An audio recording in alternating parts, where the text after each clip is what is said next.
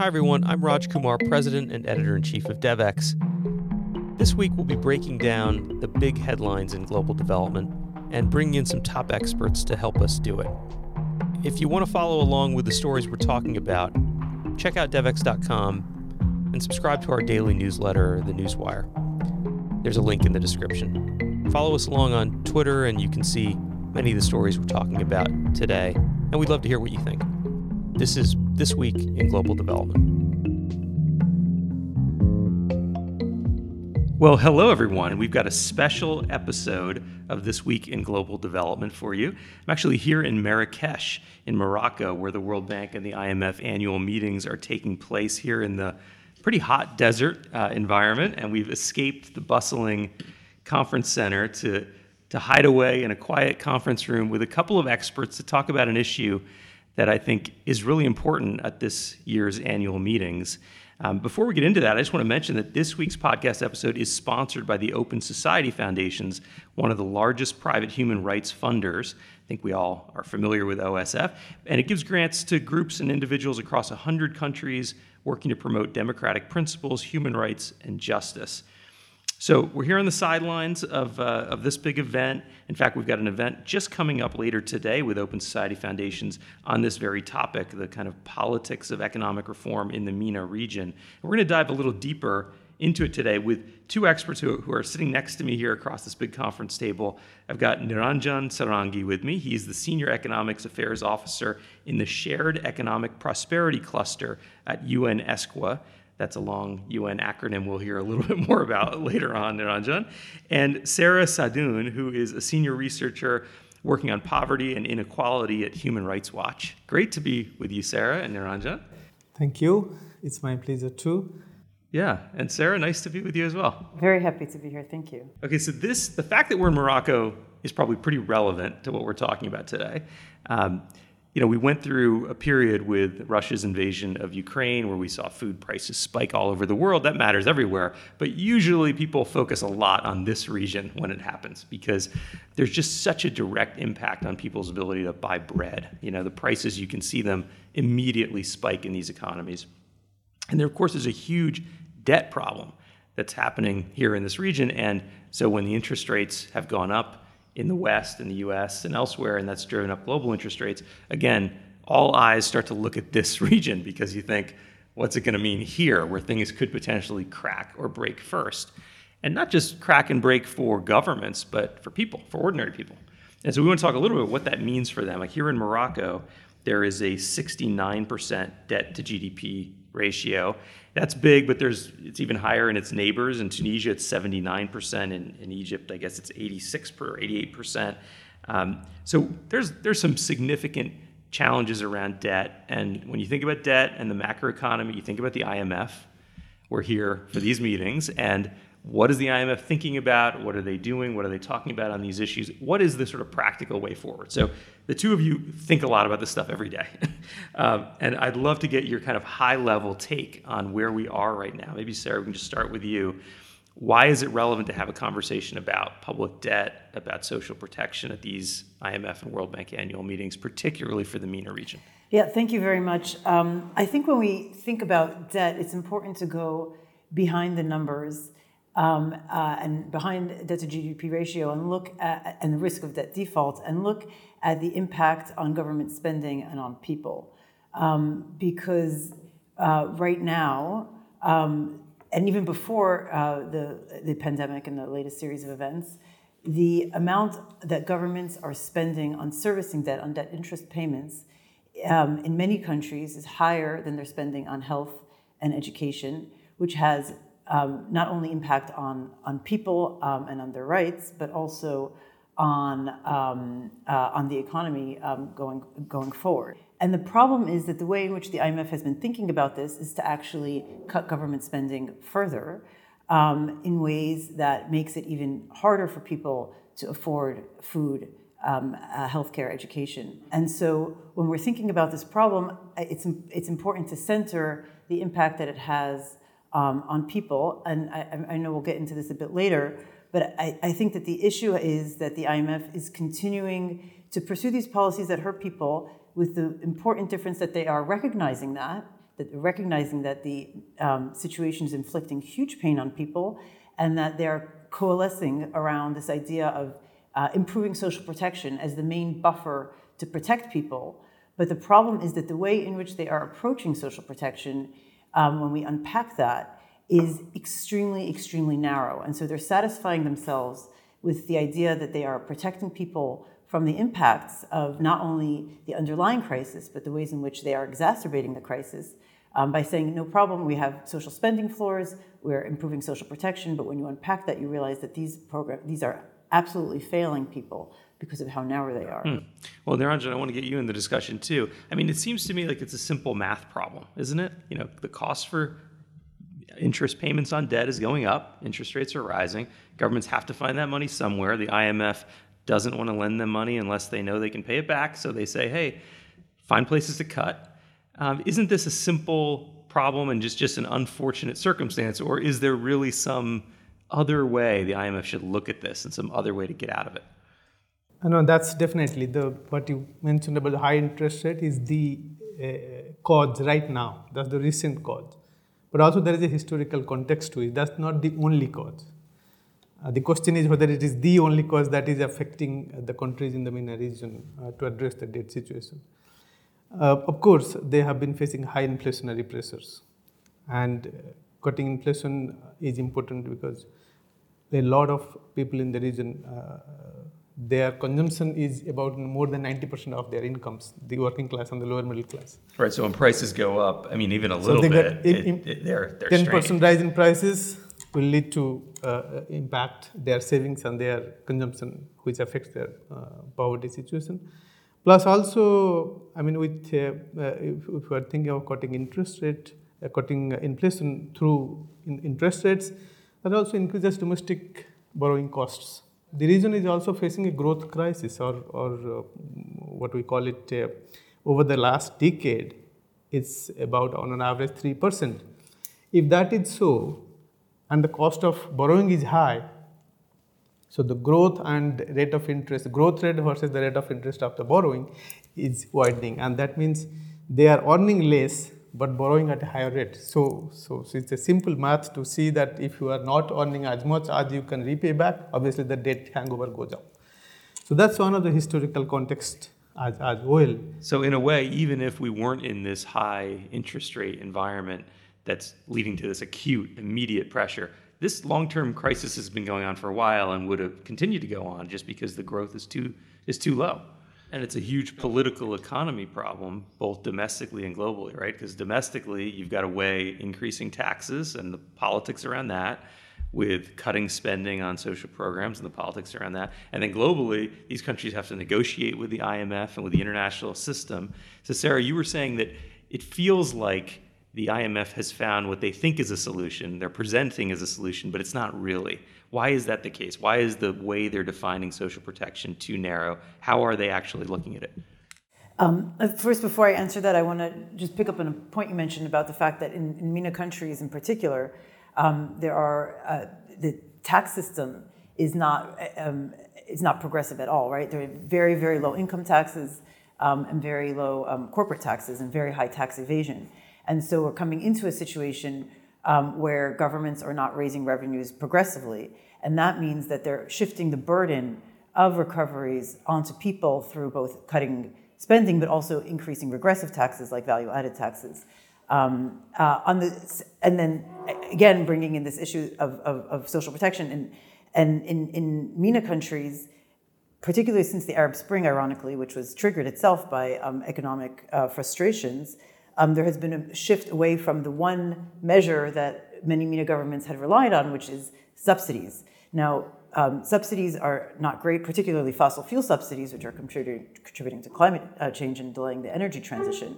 But they did play a very important role in the social contract in MENA countries. So the idea was okay, we take away um, subsidies and we replace it with, with social protection, as we're seeing in, in, in Jordan and Egypt and other, and other countries. But what do they mean when they say social protection? So, social protection is a buffer, right? It's a way that people, um, it can be cash transfers, but it can be other forms of support for people throughout their life course children, older people, people when you lose your job, uh, you get sick, etc. Um, it's also a human right. There's a human right to social to social security. Um, the way in which the uh, IMF um, and, and many governments have approaching this is we give it to people who quote unquote need it the most, which sounds very intuitive, right? If somebody is, is, is living in extreme poverty, they need it the most, we have limited funds, we'll give it to them. But what we know is um, that these types of programs fail people for many, many, many different reasons. They fail people because they don't actually um, reach the people they're intended to. There are extremely high error rates, but they also leave out a huge part of the population who are struggling. In Jordan, around a quarter of the population lives under the poverty line right now, um, which is itself set very low, which itself does not include the large refugee population. Um, and yet, the cash transfer program, which was part of an IMF program funded by the World Bank, uh, only reaches around one in five families living under the poverty line. Is that a problem of delivery? In other words, just you know poor bureaucratic operations, or is it more of like a political economy problem where people are saying, oh, we're explicitly leaving out large groups of marginalized people? It's it's all of the above. So we have a, a report um, that was published um, by Human Rights Watch by my colleague Amos Toh that looked at the algorithm that Jordan is using and showed how it relies on information that is discriminatory, inaccurate, um, et cetera. Um, we spoke to many, many Jordanians who described applying to these programs and being excluded for them for um, what appears, you know, what appears to be very random reasons, like they might own a car, but the car is actually registered under somebody else's, you know, it's actually been used by somebody else or is inoperable, and they are therefore suddenly excluded from from this program. But it also leaves out um, people by design, right? Because they are not considered quote unquote poor enough, even though they might be not have enough money to uh, make sure their kids eat three nutritious meals a day. Um, so it's it's an all of the above problem. Um, I do want to point out that there have been governments in MENA that have been um, uh, experimenting with a universal approach to social protection, which is consistent with human rights, um, which essentially says that anybody that's facing um, uh, in, in, a particular life situation. So, children, older people, pensions, right? Um, things like this. Everybody qualifies for this. So, we remove the risk of error rates. Um, and yes, that means that some people who might not need the money because they're wealthier get get the get the get these protections but then we take it back through taxes and that's the type of system that would really protect people but that requires uh, universal social social security systems complemented by a progressive tax system. I can imagine, Niranjan, the economist listening to this and maybe hearing Sarah and saying, no, but this is progress. Like what, what she's describing as a challenge, they might say is the right direction. Like I'm remembering, as you well know, Niranjan, being a, being a kid in India and my family standing in line at these, um, these ration stores, right? Where you have a paper card and you can go in there and get subsidized food. And my family was middle class. I don't think they needed the subsidized food, but they and everybody else in their middle class neighborhood stood in line once a week and got it. It really shouldn't have been for them, but it was pretty standard. And so it sounds like, you know, going away from a subsidy focused approach like that, which can easily be cheated, is a way for the government to save money and therefore focus more resources on the people who really need it most but Sarah's saying, well, that's not really happening. It's, it's turned into a, maybe a cost savings measure for the government, but it's, they're actually leaving huge numbers of people behind. Is that how you see it too? It's, it's uh, I would say that yes, this is part of the problem definitely. Uh, when we are looking at, we, I mean, at ESCWA, we have an initiative on social expenditure monitor. We're trying to map how the budgets are channeled to different social policy areas and also who are the beneficiaries. And that's where I will connect uh, to you how resources are allocated. I mean, do, does the government know how the resources are flowing to certain sectors or certain people who are in need? And, and that's where I think uh, the frameworks need to be improved, the tools need to be improved, how to channel uh, resources properly and identify the challenge, where is the challenge, and, and, and they can, they can uh, improve targeting. Um, we definitely see that the governments are doing some actions. Uh, for example, Jordan is one of the countries which has done significant reforms also in income taxes. Uh, however, the result is not there. Uh, the issue that uh, Jordan is facing now is uh, while, while the, they are not able to mobilize enough tax revenues despite significant reforms, they are also facing significant challenge on refinancing. Cost of borrowing is high. So the reforms that they have taken and the revenues that they generated is getting wiped out with the high interest cost of refinancing those. And Jordan being more than 90% of the debt to GDP country, the debt financing is significant, the debt, debt servicing is significant, for, and it constitutes more than 20% of its revenues. That means the resources that could have been channeled to more social spending, more health, education, or even those areas which build climate resilience, I mean environment protection, but also generating jobs is one of the things that government needs to look at it more proactively because the region is having a high unemployment rate for the youth. And improving uh, creativity through investing in uh, uh, sports, arts, culture. These are social policies which are not talked about generally. When you look at it, those spendings on environment protection, on um, gender equality, investing in gender equality, advancing gender equality, building climate resilience, the total spending is less than 2% of GDP. So yes, there is a rebalance required in resource flow. They need to improve efficiency, that's key. Plus, they need to improve efficiency also in uh, Uh, uh, mobilizing resources, including in VAT. VAT is definitely regressive, but it's one of the major resource generating for most countries in the region, including the US. But it's much more efficient than what we see in the in, in MENA countries. So, so the key is enlarge the pot of revenues through improving efficiency and also optimize your expenditures through improving efficiency. That's one of the key. If you allow me, I will say that there is a greater role for the international community. I, I want to get to that, but I, I just first want to imagine an IMF representative sitting with us because you're using the word investment a lot here, and we're thinking about where we should spend more money. And I think their mindset is the opposite. It's, hey, this is a moment for austerity. Uh, look, these are governments that have these very unstable debt to GDP ratios. We need to cut, forget about investment. And yes, you know, someone like Kristalina Georgieva knows very well how important these development and social protection issues are.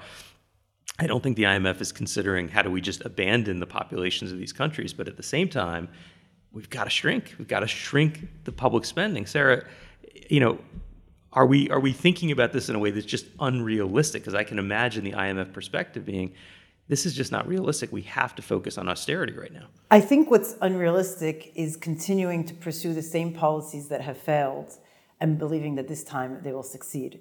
Um, because this, uh, the IMF has, this is the fourth program in the last decade that they have in Jordan, for example, and debt to GDP ratio is higher than when they started. And this is not uncommon.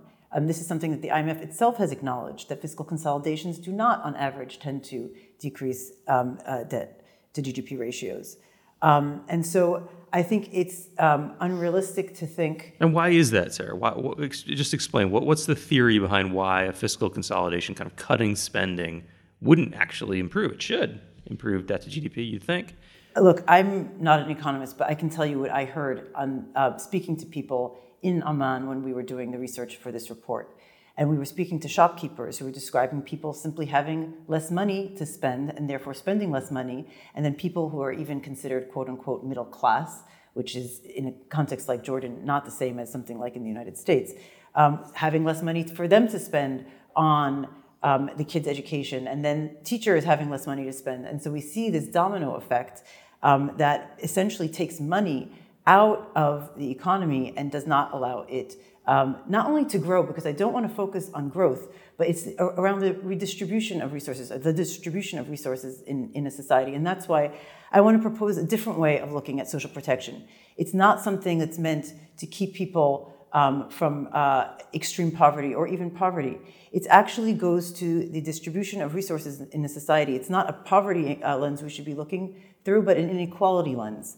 Um, and it plays such an important role in that. So um, what we're trying to do, what governments do through um, universal social protection systems is it creates a social contract that all people see the benefit of their tax dollars. It creates um, a, a sense of social solidarity that actually drives people to be willing to pay these taxes rather than somebody sitting there who is having trouble feeding their children saying, I didn't get um, this, this money because I have some car that doesn't even work um, uh, whereas my neighbor um, did, which only fosters mistrust, uh, lack of political um, buy-in for these programs, which is exactly what we heard from people when we interviewed them in, in, in Jordan. I want to make one other point, which is that, again, this is happening um, uh, while governments are removing or have removed um, subsidy on electricity and fuel, which generates enormous savings. But where are those savings going? In Jordan, what we saw is that um, between 2012, when fuel subsidies were removed, and 2017, the amount of spending on social protection actually decreased. The amount of spending on health, education, and social protection as a percentage of GDP remained flat. And so we have these huge savings, but rather than investing them in ways that actually advance um, uh, people's uh, economic and social rights, um, they are leading to an erosion of people's economic and social rights, and then satisfying um, uh, ourselves with the fact that there's a new uh, cash transfer program that may be putting a little bit of money in a tiny fraction of the population's pockets. Well, you said you said you don't want to focus on growth, and I understand, but in some ways, this is a growth story, right? In part, what you're saying is, and Niranjan mentioned, low, relatively low growth rates, and one way you get out of a debt crisis to grow your way out of it, and it sounds like what you're saying, what you heard from those shopkeepers is, if you don't actually get money in the hands of the average person, you're not going to improve growth. You might actually hurt it.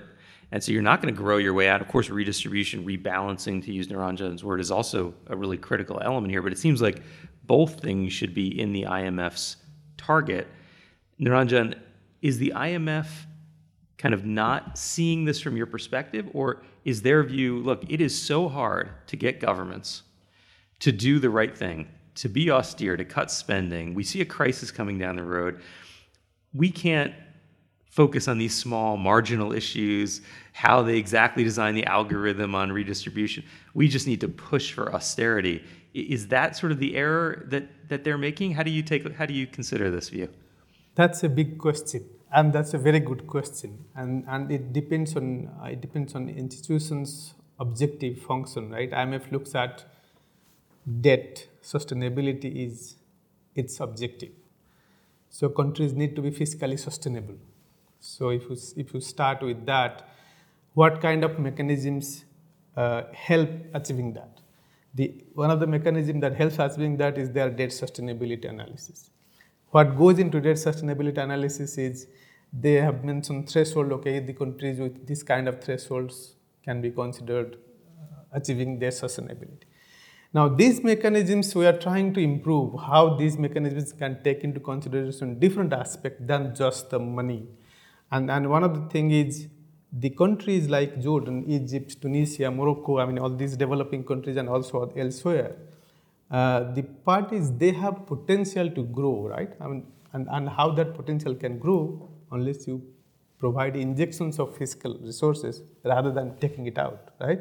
So if you invest, then only they will, they will grow. But if you take it out, it is a leakage. So obviously it will reduce growth. And that's what happening. I fully agree with Sarah that the programs that IMF is mentioning, uh, is, is implementing, or Jordan or Egypt or countries are implementing, why they are not coming out of that is that those uh, investments need to help growing the economy rather than you put something but you take out a lot of it. So the net effect is negative.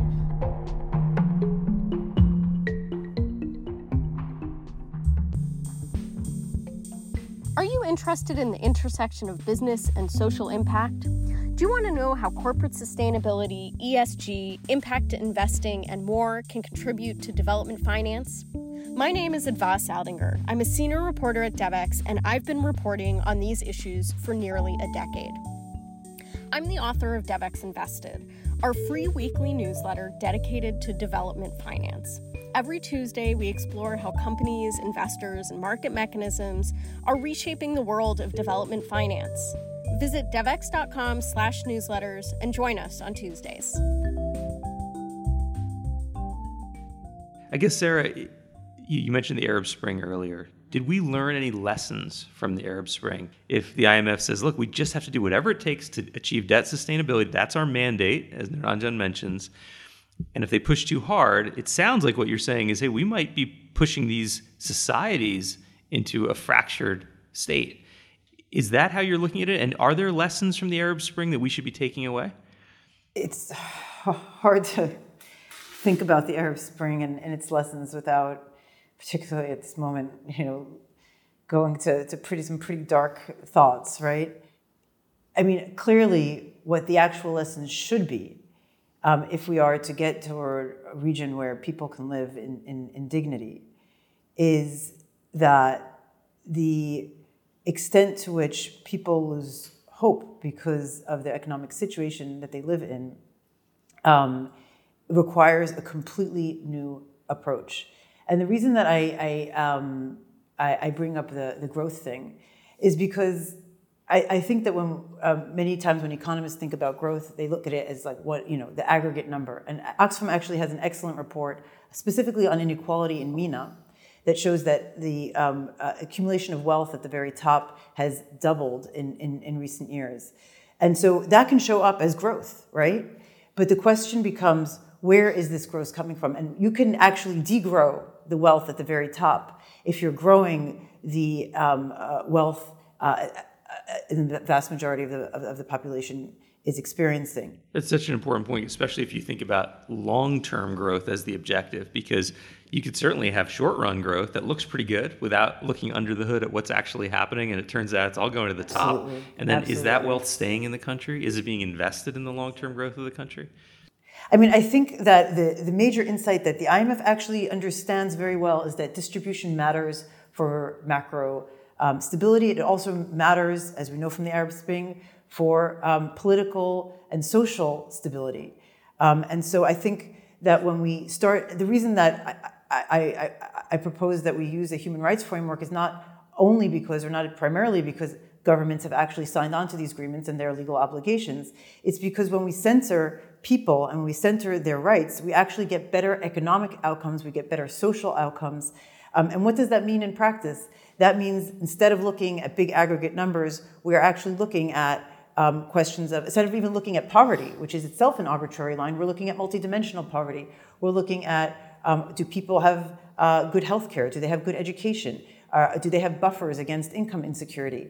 Um, uh, do they have access to housing? I mean, these are the questions that economists, that the IMF should be asking. And we know that when we ensure that people have uh, their rights realized, that's when we get much better economic outcomes, we get better social outcomes. Um, and so the idea of, of just cutting spending and looking at this from some detached place in Washington uh, at some numbers that we can kind of move things around and we'll cut here and we'll raise there and that's going to get us to a magic number that does not work. Right. So that simple math problem I mentioned at the beginning really isn't that simple. And Niranjan, to add another element to it, you brought up climate before. And you know, Kristalina Georgieva has gotten a little bit into trouble for being an IMF leader who talks a lot about climate. We interviewed a member of uh, the Republican House of Representatives who was crit- critical of that focus. And there's people who say, look, the IMF should just do the math and forget about this sort of perspective. But if we are thinking about the long term outcomes for countries and for their people, it's hard not to think about climate, especially in this region, one of the most you know water stressed parts of the world. Where does climate fit into your thinking on this question of debt sustainability and social protection?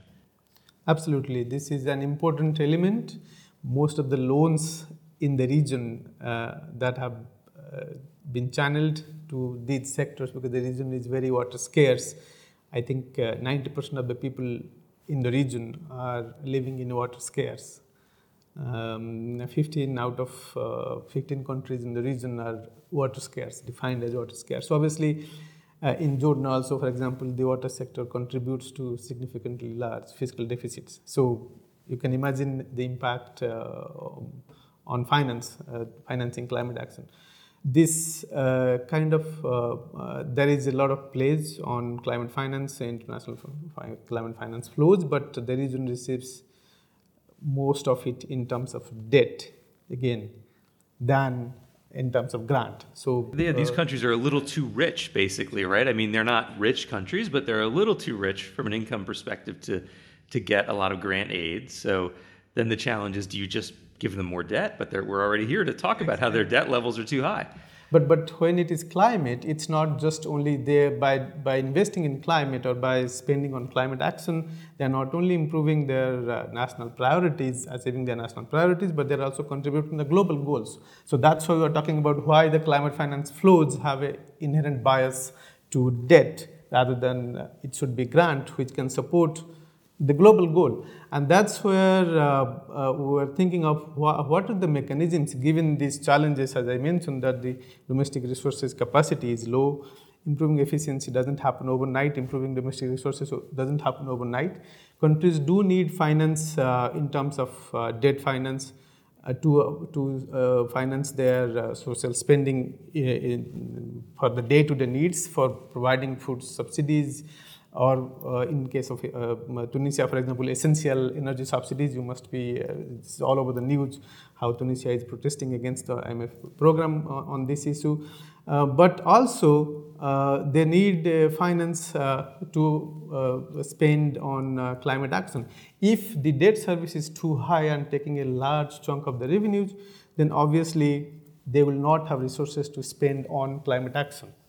And that that means they will keep on borrowing and that adds to the debt ro- rollover. That, that's what is happening. And then at, at, at ESCWA, ESCWA, we are uh, thinking of what are the opportunities to enhance this fiscal space that the countries can spend on climate and connected to SDGs so that uh, the, that helps achieving their climate agenda, their nationally determined contributions and that also be growth generating. So we're always looking at right. There's an opportunity in this, right? In a way, because like Sarah, we're talking about countries that are oil importers, and so they're burning dirty fossil fuels for energy, and yet these are countries that are blessed with a lot of sun.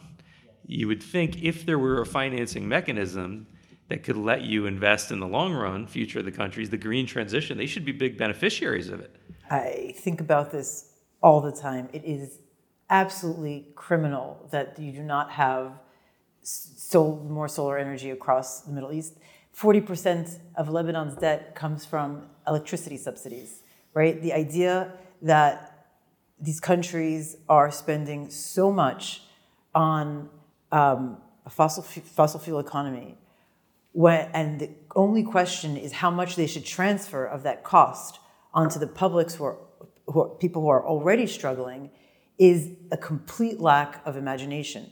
And I think that the massive subsidy reform that swept has, and is still sweeping the region, and the fact that it is delinked from an energy transition strategy is an inexplicable missed opportunity. I cannot, I look at IMF programs and I cannot understand why. Sometimes you'll get some, you know, language around the importance of, of removing subsidies from a climate perspective, but it's it's just a way of wrapping this very painful uh, measure um, in, in some language that, that sounds good because you don't actually see it linked to um, uh, investments in, um, in, in, in, renewable energy. So it's mostly just like one side of the equation. Like we'll cut the subsidies for oil and gas, which of course hurts poor and middle class people who can hardly afford it but we're, we'll, we're not make the investments on the other side of the equation to reduce the cost of energy by investing, let's say, in solar. And, and when you think about Niranjan's earlier point about the unemployment, particularly youth unemployment in the region, the energy transition should also create an opportunity for new jobs. Actually, interestingly, in Jordan, there was an effort when they removed, there was a program when they removed the um, uh, fuel subsidies to have um, uh, solar panels in low income houses the houses of people in, um, uh, with low incomes. Um, and for some reason, it, it, it, still exists, but it just hasn't really been very successful. But you take that as an example. Like, why is that not incorporated into the IMF program? Why is that not getting uh, funding um, uh, in order to dramatically increase um, Jordan solar capacity? I mean, there are other issues in Jordan um, around the uh, contract that it signed for gas with Israel.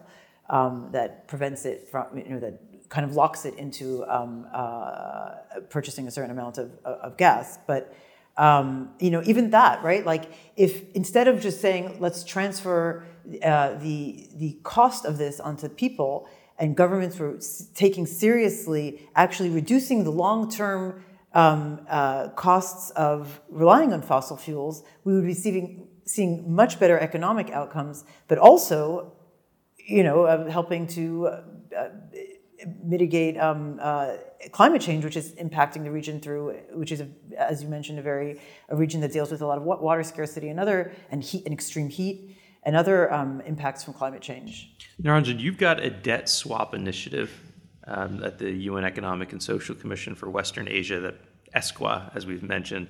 Um, what is that exactly? And is it a solution here? Is it something that you want people here at the IMF and World Bank annual meetings to pay more attention to? Thanks, Raj. But before I answer the question, I just want to put a caveat that uh, yes, just energy transition is important for the region, but that's not the important priority. It's every country has defined their nationally determined contributions, and and uh, they are moving forward. There are also significant challenges in uh, putting solar solar panels. It's also an importing cost for many countries. Uh, but they are moving forward. There are technical challenges. Uh, Sarah, I would beg to differ that there it's it's uh, not that as simple. Can you give a quick example there, just so we understand? Like, what what's where is there a? It's not as simple as we think. Where is there a challenge? It, it's because uh, the technology, the technology itself, uh, is importing for them again. So it requires hard currency to buy the solar solar panels. Mm-hmm. Uh, this is one challenge. Second, uh, the region has climate uh, issues which are specific, the sandstorms uh, and, and the space and, and the capacity of the solar panels, the efficiency of it to uh, take into account uh, the most of the region, for example, when you use the air conditions, how efficient are the solar panels for, for that, for water heating. So these challenges still are not yet adequately addressed uh, by the efficiency of the solar panels, solar, solar panels. On this issue of addressing the climate challenges and how the countries can move forward in renewables and more so how they can do more adaptation activities. So this is one of the focus of the region is adaptation.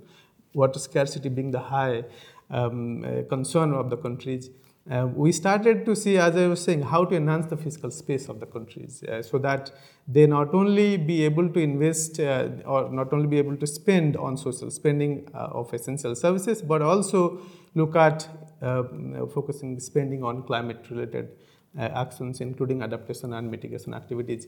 In, in that context, we developed the um, debt swap donor nexus initiative. Just explain what is a debt swap? How, how does it actually work? The way we are debt swaps of, of various nature. There are commercial debt swaps which involves all creditors, uh, multilateral, bilateral, as well as private creditors. Uh, the bilateral debt swap that we are focusing on focuses on uh, the Paris Club creditors and the debtors in the country who have a common objective of, of achieving SDGs or they have a commitment to achieve the SDGs uh, sustainable development goals and also the climate um, Paris Agreement basically. So in that context, the bilateral creditors, uh, the, the, debtors are committed to pay back the external debt and, and those debt services, instead of paying back in hard currency, which is a constraint for the debtor, if that can be converted to local investments, so they, the same amount of money or a part of it as agreed between the bilateral creditor and the debtor if that can be channeled to investments in the country, so that means the country can uh, invest in local currency uh, uh, uh in climate related activities. So the rich country that's owed the money can say, look, instead of paying me, put the money in your local currency into climate relevant investments because that achieves a goal the rich country has too, which is to lower carbon emissions, slow the speed of climate change. Yes, that's the that's the crux of it. The the challenge is which are the programs that the data country need to invest in. That's where we support how to design the program. Uh, which achieve the national priority, and that can have buy-in from the creditor as well. So, so there should be a common agreement on the program itself and how uh, it is monitoring the selection, monitoring, and evaluation of the program. Right, because the creditor countries have to sell this to their own population yes. to say, look, we're, we're in a way spending money here by not taking the payments in hard currency. Uh, these programs we're instead investing in are really effective. These are climate mitigation and adaptation programs that the world will benefit from. I think just as, as we wrap up here, Sarah, what would you want to see the IMF do differently, understand differently as they come to the table tables like the ones we're sitting around right now, um, and and present to MENA countries their plan. What would you want to see them kind of do or think differently in this moment in 2023 than they have in the many recent past when they've done similar sorts of plans and deals? Look, we're at the annual meetings, and um, in my experience of these past few days, there is a very serious disconnect between the discussions that, for example, we're having right now, or that civil society groups are having representing what people's concerns are and the conversations uh, at the official IMF uh, and World Bank meetings. So I think that as a first step, we need to bridge that divide. I think that the idea presented is, is an extremely interesting one. The debt swap um, idea. The debt swap idea. But I think it requires a sense that we need to think with fresh eyes about how to um, how to proceed. And a very key piece of this that the IMF can do is to bring the public into these negotiations in a way that it is currently not doing. Who are they negotiating with? They're negotiating behind closed doors with finance ministries. And so, uh, very often, elite interests are those that are protected. But if they were actually publishing proposed policies and the impact on people while the, no- the loans are being negotiated, and the public can actually see what um, the various options on the table are and how they would be affected by it, they actually bring the public in as a stakeholder to these negotiations and enable public pressure to get better policy outcomes. That's a really interesting idea because if you think about you know the situation the IMF finds itself in, you know for years it's been told don't flex your muscle as some big global Western power in these countries. Countries get to decide. And uh, you shouldn't bring all these conditions along the way. And so they're in the somewhat sensitive position of not wanting to use their leverage in any undue way and kind of interrupt the domestic political process. On the other hand, if they could be transparent, it, in a way, it doesn't interrupt, it doesn't add conditions, it just simply puts a little sunlight on what they're talking about. So I think the problem has been a false dichotomy between the IMF deciding or governments or finance ministries deciding.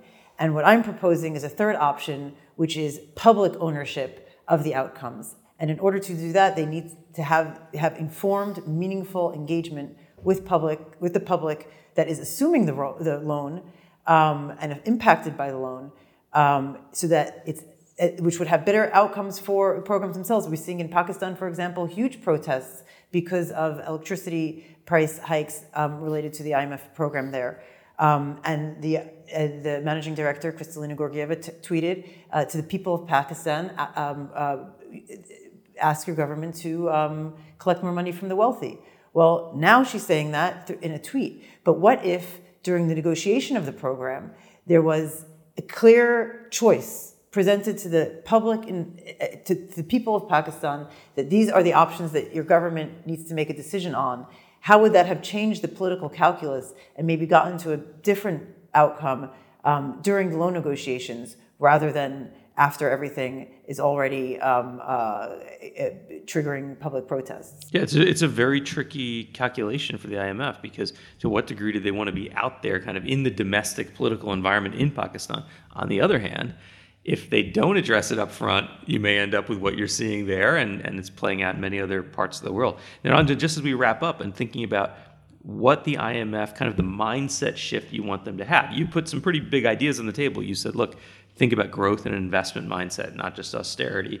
You talked about rebalancing as an approach.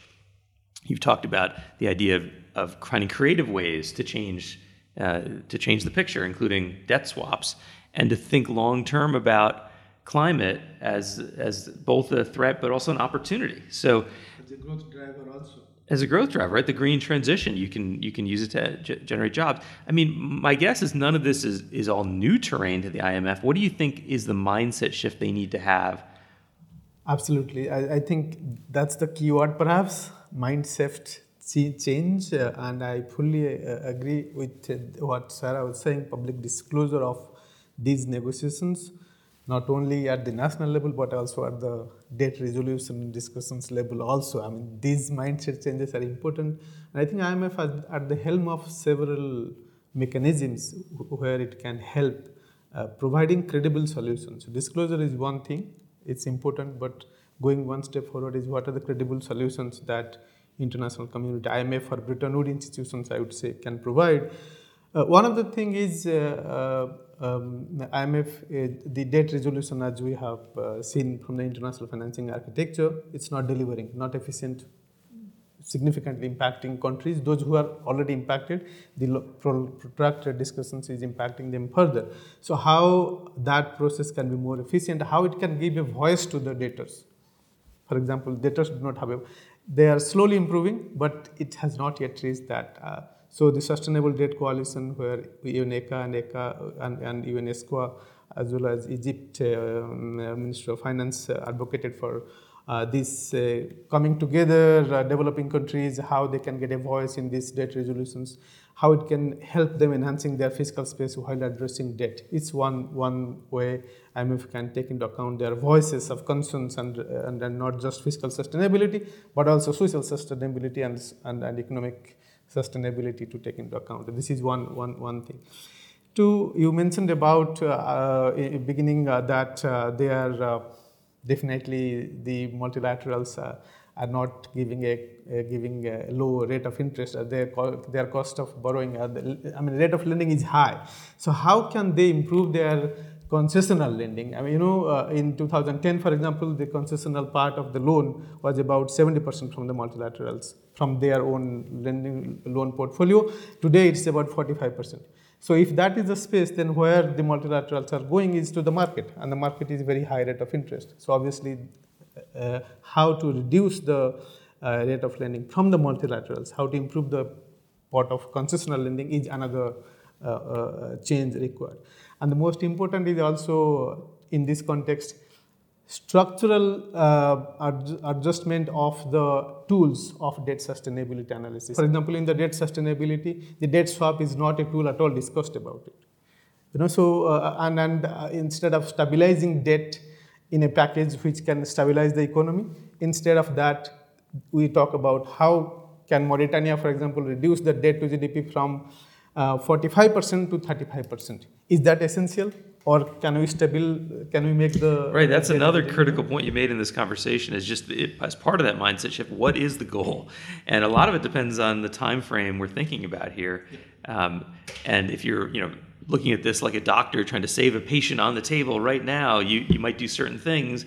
But we have the benefit of history. We can look back on how things have developed, and you know you can see the connection between how average people how the, how their lives are shaped by decisions made at places like the annual meetings of the World Bank and IMF here in Marrakech, and and what it ultimately means for the direction of their country, their long-term growth, and then ultimately the ability to manage these debts. So it really is all connected. And I know this has been a very technical conversation in some ways, but in a lot of ways it translates right down to the lives of average people. And so um, I just want to thank uh, our, my, my colleagues here for t- taking some time to have this discussion with us today. Sarah Saadoun, the Senior Researcher for Economic Justice and Human Rights at Human Rights Watch. Thanks so much, Sarah. Uh, Niranjan Sarangi, Senior Economic Affairs Officer in the Shared Economic Prosperity Cluster at UNIS, UN ESCWA. We heard of what UN ESCWA is. Uh, it's just been a great discussion. I want to thank the Open Society Foundation for sponsoring this special edition of This Week in Global Development. I want to thank our producer, Naomi Mihara, and our project manager, Blanca Cierco, and everybody who's been listening to this podcast and contributing to the conversation we have every day on Devex and on, on all the social media platforms we're on. Thank you for, for listening, and stay tuned for the next episode. Thank you. Thank you very much. Thank you very much. This has been This Week in Global Development. If you enjoyed this episode, don't forget to subscribe using the link in the description. To get even more coverage and analysis on the most pressing development issues of the day, become a Devex Pro member by going to devex.com slash membership and signing up. Thank you for listening and see you next week.